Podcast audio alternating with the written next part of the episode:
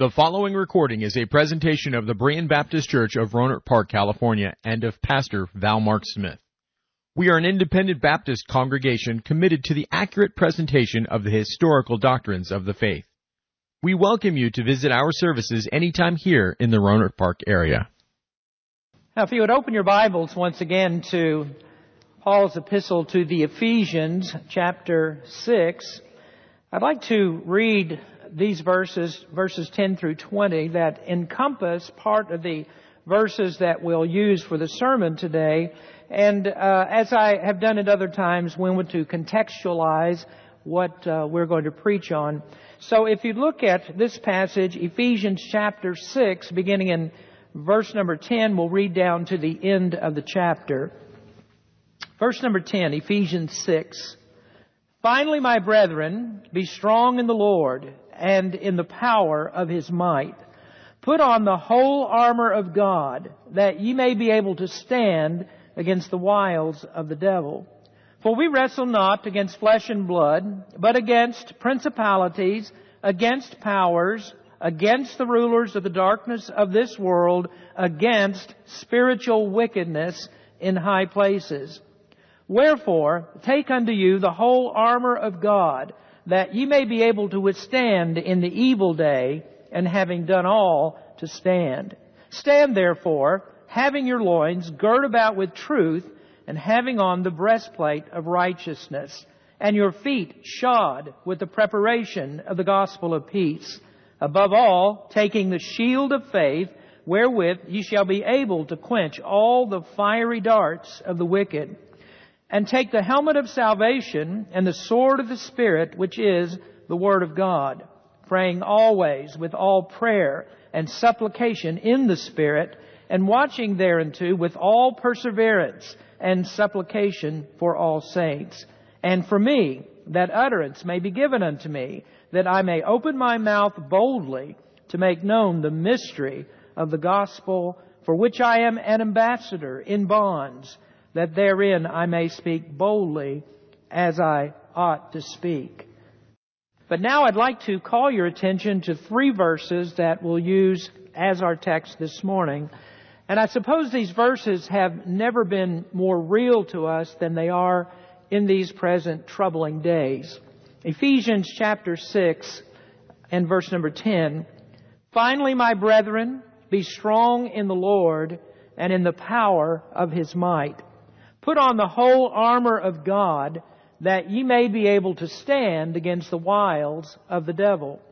For we wrestle not against flesh and blood, but against principalities, against powers, against the rulers of the darkness of this world, against spiritual wickedness in high places. In these past few months, it's been a strange time in our church life. During these past few weeks, I've tried to preach subjects that I hope will encourage you and help you to stand in these times of trouble. This is an unprecedented time for American Christians, and I do believe there is much discouragement and even frustration that we don't know what to do. I've spoken to some of you that are stressed. You wonder, what is God doing? And if ever again that we'll see the good, easier church life that we've known. I don't know the answer to the question, but I do know that our freedom in our church life in America has never been challenged as it is now. But at the same time, our lives as Christians in America is not the usual life for Christians in any other part of the world at any time. And because of this, I know that God is not very much concerned about how easy the Christian life is.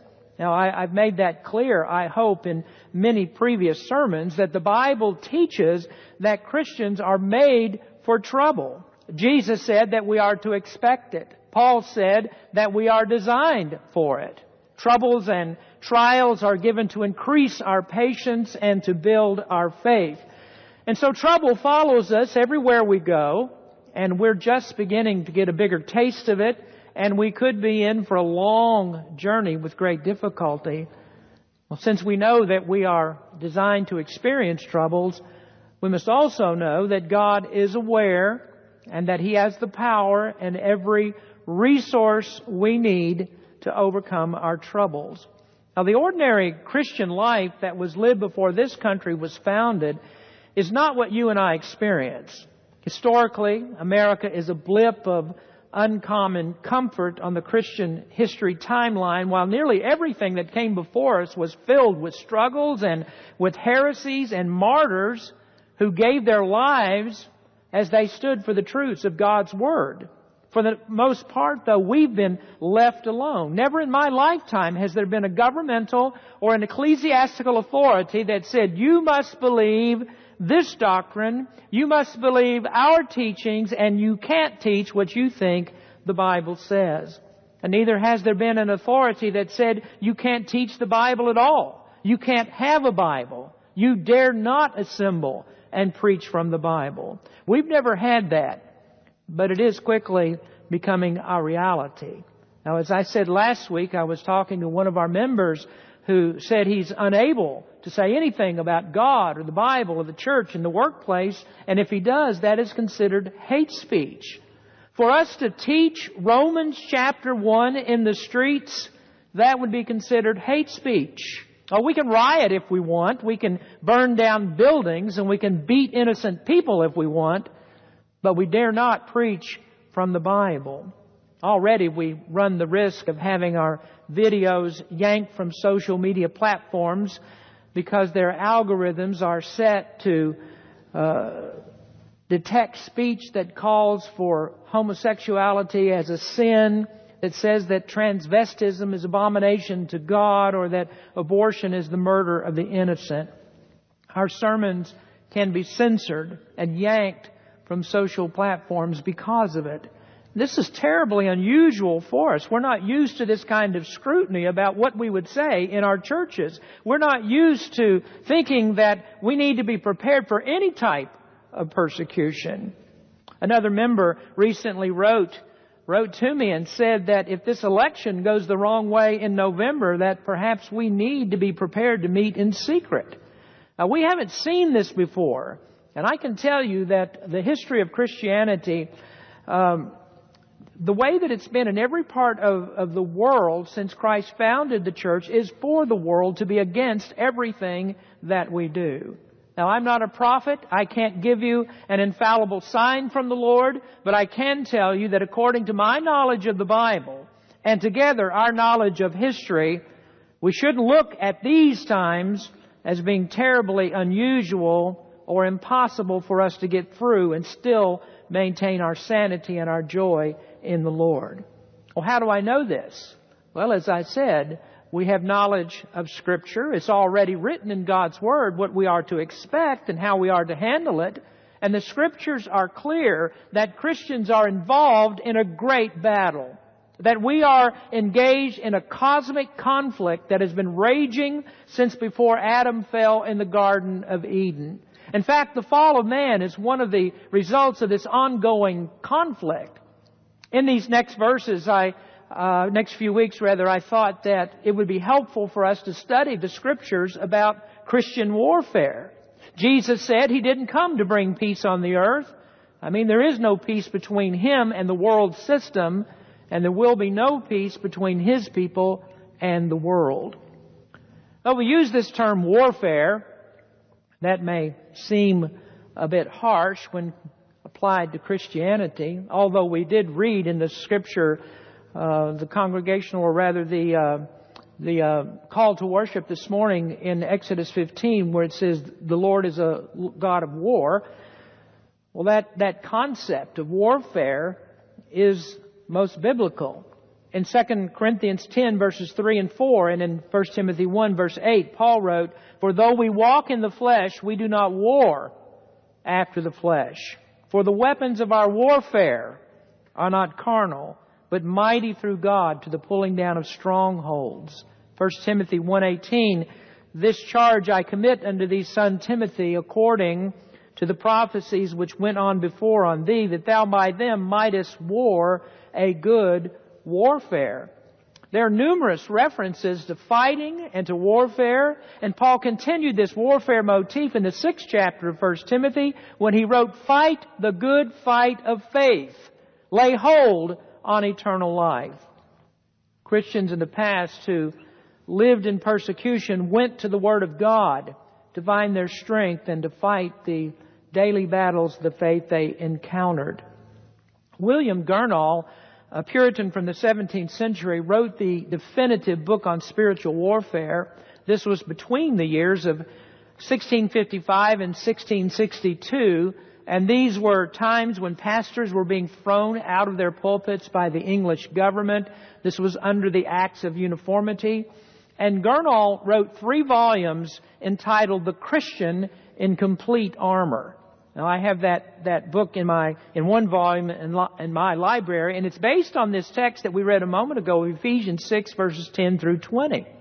John Newton, who wrote Amazing Grace, leaned on Gurnall's book, and he said, besides the Bible, this is the book that he would choose if he had no others.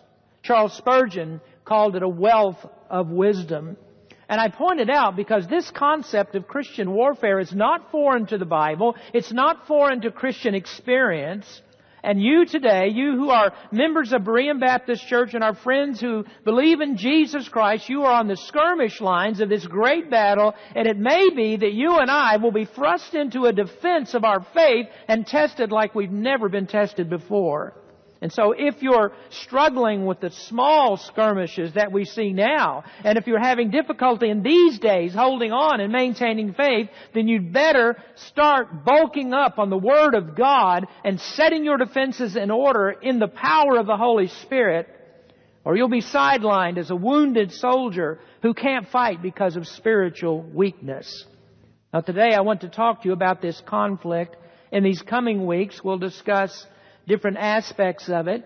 We'll talk about the enemy. We'll talk about our allies. We'll speak of the methods of attack and the weapons that we use to defend ourselves. And then finally we'll discuss the victory that's won by our faith in Jesus Christ. Well, if you'll notice again verse number 10, finally my brethren, be strong in the Lord and in the power of his might. Now this verse begins our study of Christian warfare. This is the verse that sets the tone. It tells us where to look and where to place our confidence for the battles that lie before us. Before we can talk about these battles and fighting them, we must forsake all confidence that we have in self and put all of our confidence in the Lord Jesus Christ. We go in the power of His might. But we don't want to forget that we must go. Paul doesn't say that God fights this battle alone. He is the strength and the power of it. But you can't sit down and say, God, go fight for me. God, God, go do this while I sit here on the couch and, and watch TV. As Paul said to Timothy, I charge you, Timothy, to fight the good warfare. I charge you to fight the fight of faith. And so we must fight. I remind you also of Joshua. The Lord and His mighty angelic armies knocked down the walls of Jericho. But it wasn't until Joshua and the people followed orders to march around the city. And so you and I, as God's people, must gather on the battle line because we are involved in warfare. Now we're going to talk about this and today we introduce the subject of Christian warfare, of Christian conflict. Now first I'd like to discuss with you the nature of the conflict. First, the nature of the conflict. Now when the apostle raises the subject of warfare, he's not speaking of this conflict in the sense that he does in other places of scripture. In Romans, Paul spoke of an inner conflict that is the daily struggle for believers. There is a struggle, there is a conflict between our old nature, that is what we are by our natural birth, and our new nature, what we are because of our new spiritual birth in Jesus Christ. Now when we're saved, the old nature is still with us.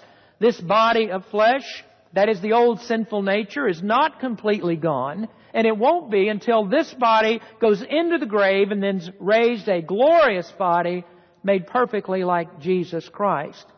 Well, because of this, Paul wrote Romans 6 and 7, and he wrote about this ongoing struggle and ongoing conflict that we have to live in righteousness and holiness.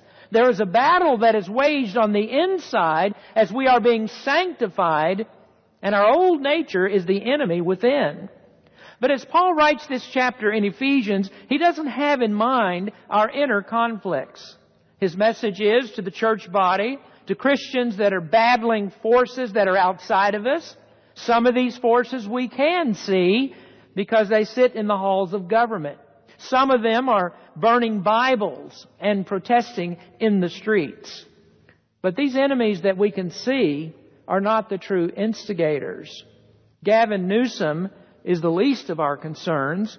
See, the real power behind him and these others are the unseen forces. And these unseen forces constantly war against the church. These unseen forces oppress us from without, and then eventually they push down and they do oppress us internally, and they ruin our confidence in our salvation.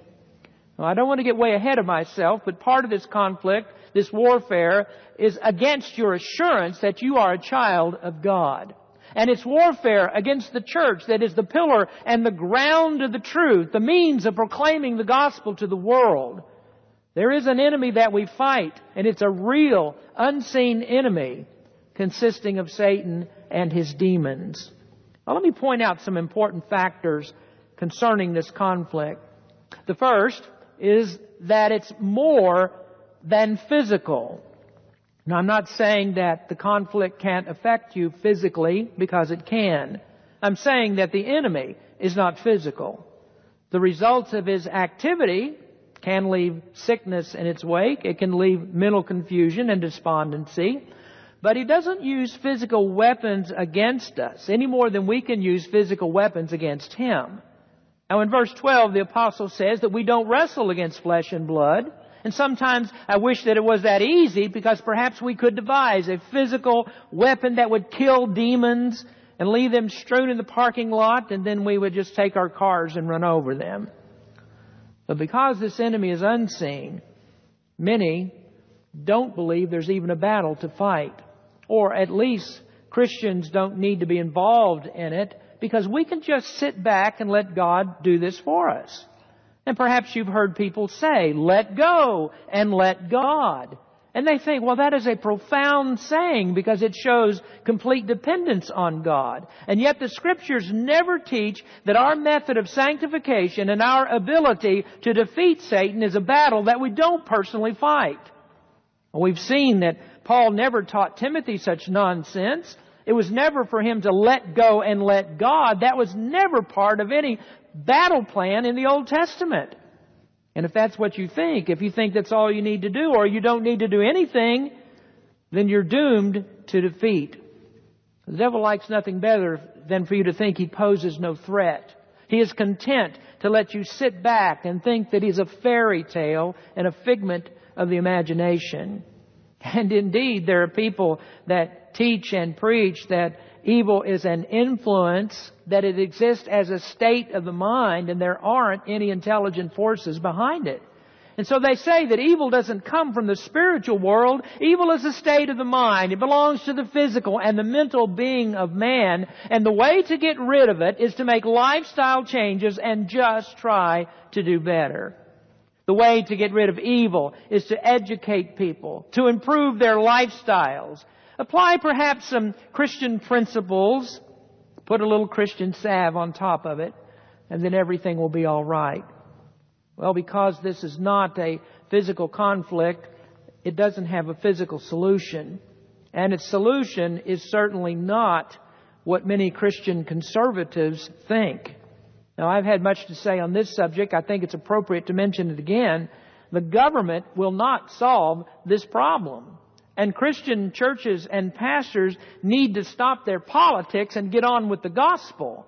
See, the unseen world of evil is bigger and more powerful than any government. And whether we like it or not, the Bible has no prophecy of the end times that recognizes the existence of America. What does that mean? Well, it means that America is just another of the nations that will join the Antichrist if America even exists when he appears.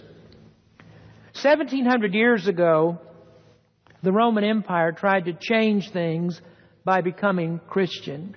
Constantine was misguided by the same evil forces that we mentioned, and he thought that he could conquer the world and save his crumbling empire by embracing false Christianity. Now, his satanic misconception led to the worst persecution of Christians that the world has ever known. There was a false church that arose, and it tried to eradicate true churches by force under the guise of Christian warfare. And this was an attempt to turn spiritual warfare into physical warfare. I mean, today you see people pulling down statues of Roman priests who were part of the mission system in California in the 18th century because they forced Native Americans into submission. Now we are not fighting physical warfare. We've got to get into the spiritual and God must change hearts for us to change the world. So let's stop thinking about the physical things that we can implement and thereby we could solve all the world's problems. Now what lies behind all the problems is not the enmity that exists between people groups. The problem is because of the dark, unseen spiritual world that is ruled by the devil and his angels and is against every people group and accentuates the prejudices of man to man and more importantly, the enmity between God and man. Now the Bible doesn't say that we fight against physical forces. It's not against flesh and blood, but it says against principalities, against powers, against the rulers of darkness of this world, against spiritual wickedness in high places. All of those speak of these unseen powers of evil. And so Paul states it repeatedly, against, against, against. Because he wants us to be sure to get this, that the problem is not primarily man to man. The problem is man against the devil. Now, before we move on to the second part of the sermon, I, I want to make one more statement about the nature of this battle. Secondly, our nature, our nature ensures the conflict. let, let's back up to the thought of how many people believe the way to cure all ills is to make people aware of the evil nature of things. Let them know about bad consequences for doing bad things, and then people will stop doing bad things. Then on the other hand, if you tell people about good things and good consequences for good things, then they'll always choose to do good things. Psychiatrists and psychologists, legislators and judges, preachers and politicians, those who think like this are totally ignorant of human nature. They're ignorant of what the Bible says about our human nature. And if this was true, we wouldn't be, be, be, building more prisons or thinking about releasing prisoners because there's overcrowding. Many people don't get this. Prisons are for punishing people for doing bad things. The primary purpose of prisons is not rehabilitation, Prisons are to punish people for doing bad things. And we have many prisons and we have overcrowding because people continue to do bad things. And so today the solution to the overcrowding of prisons is to decriminalize bad things. And we have psychiatrists in prisons that are trying to figure out why people do bad things. Parents send their little children to child psychologists to figure out why do our children do bad things. Well, maybe they just didn't get the memo from God. The human nature is corrupt. The heart is deceitful above all things. Now maybe we could excuse psychiatrists and psychologists and the legislators and the judges and the politicians. They may not know this because they don't claim to get their information from God. But do you know who we can't excuse? We can't excuse preachers. Preachers are supposed to know better. But you know what? Preachers have got it wrong too. Because we have many Baptist pastors that teach their people against total depravity and total inability, and preachers tell us that man is not helpless, that he is not depraved in all his faculties, and they say that the fall of man, in that fall, that that man was not radically altered so that his will is affected, and they say that people retain the power to turn to God in salvation as they please. Well, the apostle Paul taught no such thing. He says in Philippians 2:13, "For it is God which worketh in you both to will and to do of his good pleasure. In the New Testament, the most quoted psalm is Psalm 110. The psalmist wrote, Thy people shall be willing in the day of thy power. There's not a word of truth that any person has the ability to turn to Christ and to receive Him as Savior without a supernatural working of the Holy Spirit and regeneration of his heart so that its stubborn will is enabled to turn to God in repentance and faith. Now let me describe the problem. Preachers who deny total ability, inability, don't understand the enemy. They don't understand the power of the enemy and their helplessness because of the nature of fallen man. Now if you understand how powerful the enemy is and what he can do, how would you ever think that a person of his own will could turn to God and put his faith in Christ? Now we can go back to chapter 2 in Ephesians, and in the first verse, Paul said, And you hath he quickened who were dead in trespasses and sin, wherein in time past you walked according to the course of this world, according to the prince and power of the air. That is Satan, of course. The spirit that now worketh in the children of disobedience, among whom also we all had our conversation. That is our way of life in times past in the lust of our flesh. And what did we do? Fulfilling the desires of the flesh and of the mind, and were by nature the children of wrath, even as others. You go on to the next verses and you'll find that we are alienated from God, that we are in darkness, that we have no hope, that we are strangers from the covenants of promise, that we are without God in the world.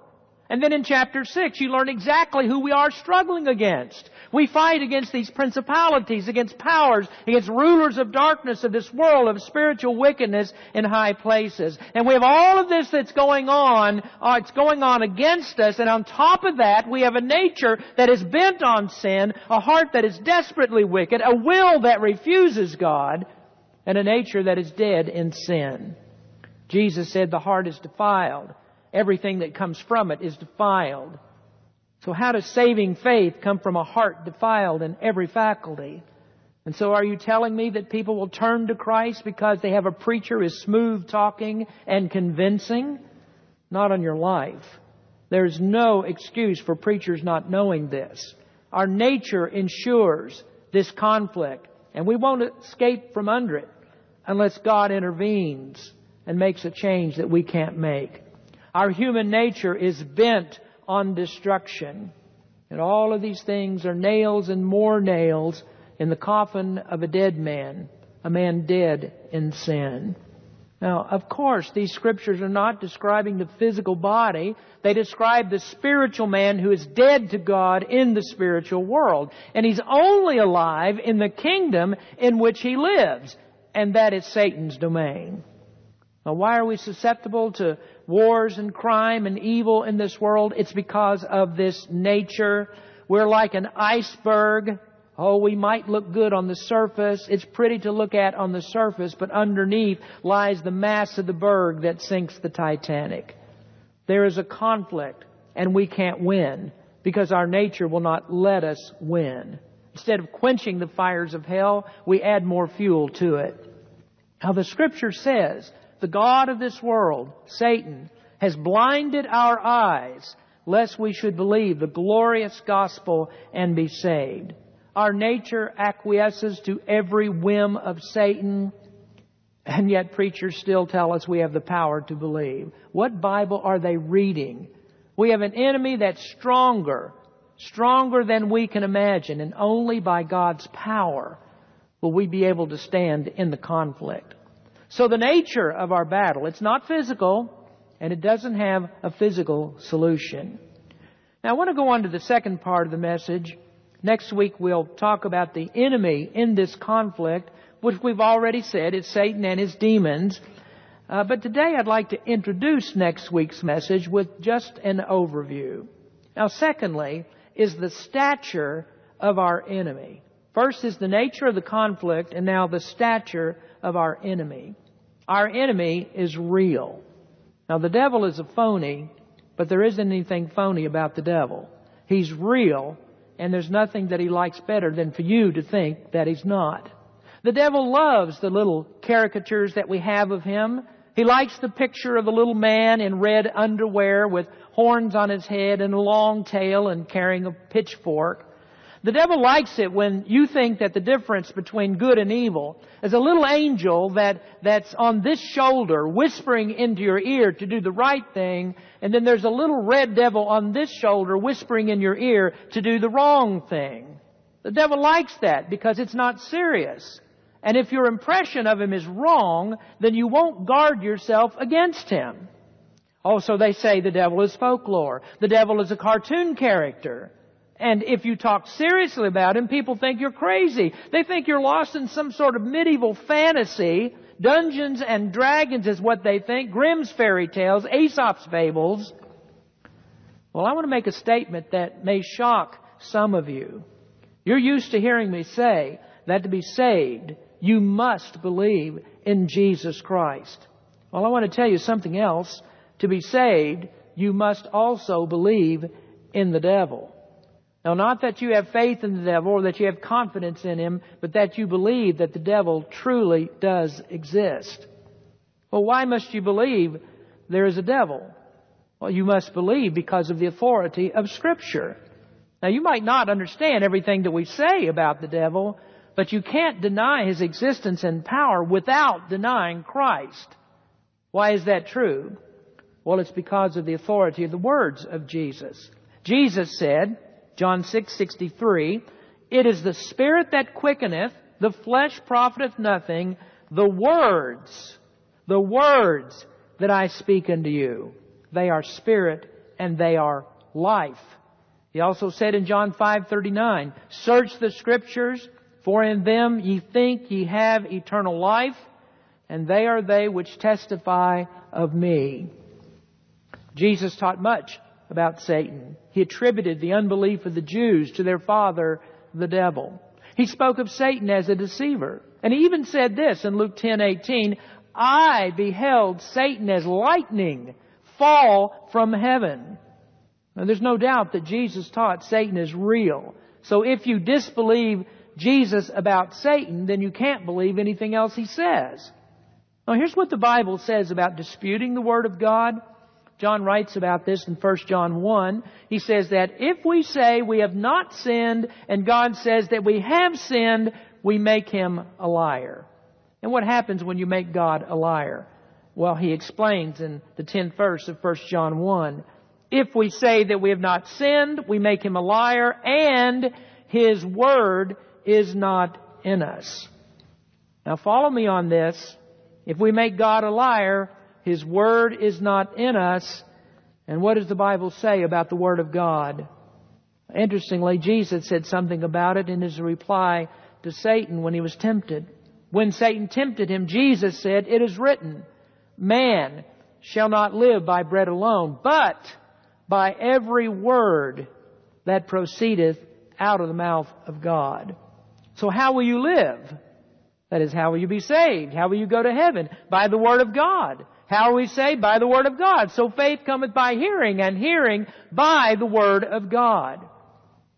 And so if Jesus says the devil is real, and you say he's not, then you disbelieve the Son of God. You make him a liar. And if you believe that Jesus is a liar, he can't be the Savior. If you dispute his words, you dispute the words by which you are saved. So I don't need extended arguments about the reality of Satan. I only need to go to one place. I go to the words of Jesus. Satan is not a fairy tale. He is real. Well, let me point out four aspects of this real spiritual enemy that you must be aware of. Now first, at the top of our list, we would say that he's powerful. Paul writes this in 2 Corinthians 4 verse 4. He says, In whom the God of this world hath blinded the minds of them which believe not, lest the light of the glorious gospel of Christ, who is the image of God, should shine unto them. Satan is called a God. Now he is not the God, not God with a big G, he's God with a little g. Paul refers to him as the God of this world, and that is an indication of his power. Now the audience that Paul addressed in Corinth had a background in mythology. They understood what he meant by a God. Now, he's not, Satan is not a mythological God, but they did believe something about the power of the gods. Jesus referred to Satan's power in a parable. In Luke 11, he referred to him as the strong man armed.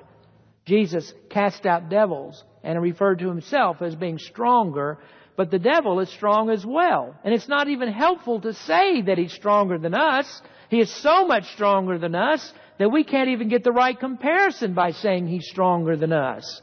He is so strong that only Almighty God can deal with him. Next, he has a mission. Satan has a mission, and his mission is to destroy everything that God builds. When God created man to glorify him, the devil immediately got to work trying to destroy man. Now Satan tries to take every person to hell, but he can't take every person to hell because God has his people, and his people will come to him in the day of his power. And so when God saves these, Satan goes to work to destroy the influence they have on others. And this is the reason for this conflict we're discussing. Satan is busy with his mission and he's better than he should be at accomplishing his mission. The devil is good at it because there's so many Christians who have no testimony for Christ. Or if they wanted to speak to family and friends or coworkers about matters of faith, they can't because they don't have a life to back it up. What Satan can't destroy, he renders ineffective. And so in short, there's this constant turmoil and conflict because Satan never stops. He's always on his anti-God mission. And his anti-God mission is an attempt to be God. In 2 Thessalonians, it's described how Satan will try to sit on God's throne through the embodiment of the Antichrist. In 2 Thessalonians chapter 2, it says, Let no man deceive you by any means, for that day shall not come except there come a falling away first, and that man of sin, that is the Antichrist, be revealed, the son of perdition. Verse 4, who opposeth and exalteth himself above all that is called God or that is worshipped, so that he as God sitteth in the temple of God, showing himself that he is God. That is Satan's mission. He works day and night on this mission. He wants to be God. But thank God, his mission will ultimately fail. Now, thirdly, he has a method. Satan has a method. And his method is subtlety and deception. No one enters a league with the devil without first being deceived. Eve partook of the forbidden fruit because of deception. Now, when the devil makes you think that you can gain an advantage because of sin, and whether that's monetary or personal happiness or success, it doesn't matter. It's all deception. He is the father of lies, and lies are deception.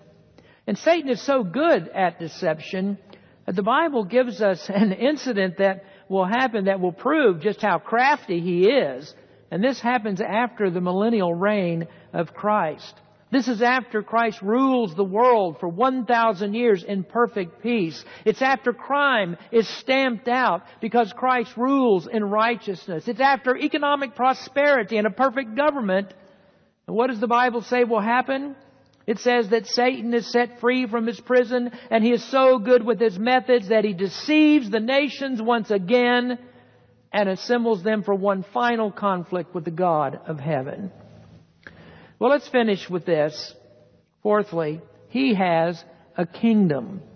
Satan is the arch counterfeiter, so he acts like a king. Well, what does a king have? Well, a king is not a king without a kingdom. Satan has his. He counterfeits God. God has his kingdom, and Satan wants to be God, so he has his kingdom. Jesus said Satan has a kingdom in Luke 11. But he, knowing their thoughts, said unto them, Every kingdom divided against itself is brought to desolation, and a house divided against itself, that house falls. If Satan also be divided against himself, how shall his kingdom stand. Jesus said Satan has a kingdom. And what do you find in a kingdom? Well, a kingdom has subjects. It has workers. It has servants. It has ambassadors. It has emissaries. And then what does Paul say in our text? Verse 12, Ephesians 6, For we wrestle not against flesh and blood, but against principalities, against powers, against the rulers of darkness of this world, against spiritual wickedness in high places. These are Satan's helpers. This is an enemy of great stature. He rules a kingdom with plenty of help. The conflict that we are in is a mighty conflict. And we can't win unless God is on our side. The good news is that God promised He would never leave us or forsake us. And so when you're disturbed and you're wondering, where is God? What am I supposed to do now? Well, the answer to that question is fight.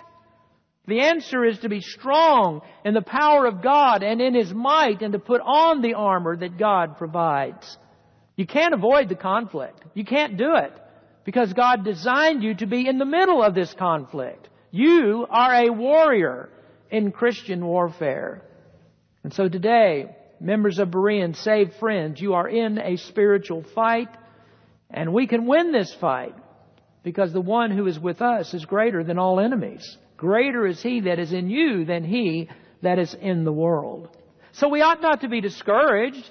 Don't be discouraged by the troubles and trials that we see. Look up. We are to look to Jesus who's the author and what does the Bible say? He is the author and the finisher of our faith. God will perform and He will keep us unto the last day. Philippians 1 6, being confident of this very thing, that He which hath begun a good work in you will perform it unto the day of Jesus Christ. In Deuteronomy 3:16 it says, "Be strong and of a good courage. Fear not, nor be afraid of them, for the Lord thy God, he it is that doth go with thee. He will not fail thee, nor forsake thee." We're in a fight. This is a great battle. It's a great war. And only by the help of Almighty God will we win. And that help is available to every believer in Jesus Christ. Let's pray.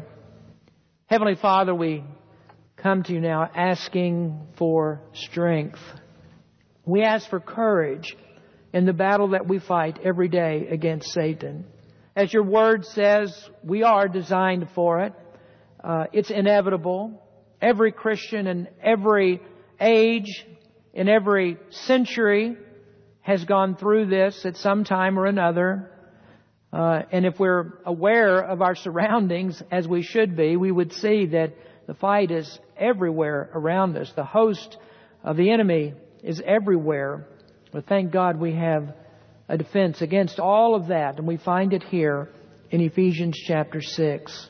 And Paul writes this not to just tell us how great the enemy is and for us to be fearful of him, but rather to let us know that we have everything at our disposal to fight him, to keep him away, and for us to be sanctified and to be holy, righteous in your sight, and to win people to the Lord Jesus Christ. Father, we see the battle developing around us. Uh, we're in a time that's unprecedented for most of us here. I think for all of us here that have been born in this country. and We haven't seen when we couldn't go to church for weeks and weeks and weeks. And um, although the government may not be the ones that has caused this, yet it's possible for the devil to use our government to uh, accentuate the problem. And we just ask, Lord, that you give us relief from it. We pray that we could get back into church. We pray that you would control, control viruses and then also that you would control our government. We thank you, Lord, for everything that you do for us, and we understand that there are people now, uh, today, that are suffering in so many ways. Uh, in our in our county and our area here, we see the wildfires have started again, and we just went through this not that long ago, and it seems like it comes around uh, too often. Lord, we know that you control all of this, and we ask for the power and the ability and the strength to get through it. We pray for everyone who's affected by it that you would bless in their lives. And most of all, Lord, we pray that as as troubles are heaped upon us, uh, having a, a, virus and and having um, the government keep us out of church, and then having wildfires on top of this, and then having economic problems that are the results of everything that's going on. Lord, we can get so distressed that we think we just can't get through. But Lord, we need to know that you are capable of handling all of this. And Lord, we pray that our dependence would be upon you and you always and only on you. Bless us this day, Lord. We pray for those who don't know Christ as Savior. We pray that we've said something today that will be helpful, that they'll understand that their human nature will never enable them to come to you, that they need the power of the Holy Spirit, they need the gospel of Jesus Christ, they need the light to shine into their heart, and the only one who can do that is for the Holy Spirit to block Satan and keep him away from us so that light will shine in. Help us, Lord, today. Bless our people. Bring us back together soon. And we give you the praise for all things. In Jesus' name we pray. Amen. And now I'd like to give you a final word a benediction for today. This comes from 1 Samuel chapter 2. 1 Samuel, Samuel chapter 2 and verse number 7. It says, The Lord maketh poor and maketh rich. He bringeth low and lifteth up. He raiseth up the poor out of the dust and lifteth up the beggar from the dunghill to set them among princes and to make them inherit the throne of glory. For the pillars of the earth are the Lord's and he hath set the world upon them. He will keep the feet of his saints and the wicked shall be silent in darkness for by strength shall no man prevail. The adversaries of the Lord shall be broken to pieces out of heaven shall he thunder upon them. The Lord shall judge the ends of the earth, and he shall give strength unto his king, and exalt the horn of his anointed. Everywhere we read in the Word of God, we find the power of God. We find the help of God for everything that we go through. He will not allow us to be defeated. Thank you for listening to this presentation of the Berean Baptist Church of Rohnert Park, California. If you would like further information about our church, please feel free to call us at area code 707-584-7275 or write to us at Berean Baptist Church, 6298 Country Club Drive, Rohnert Park, California, 94928. Additionally, you may visit us online at www.bbaptist.org.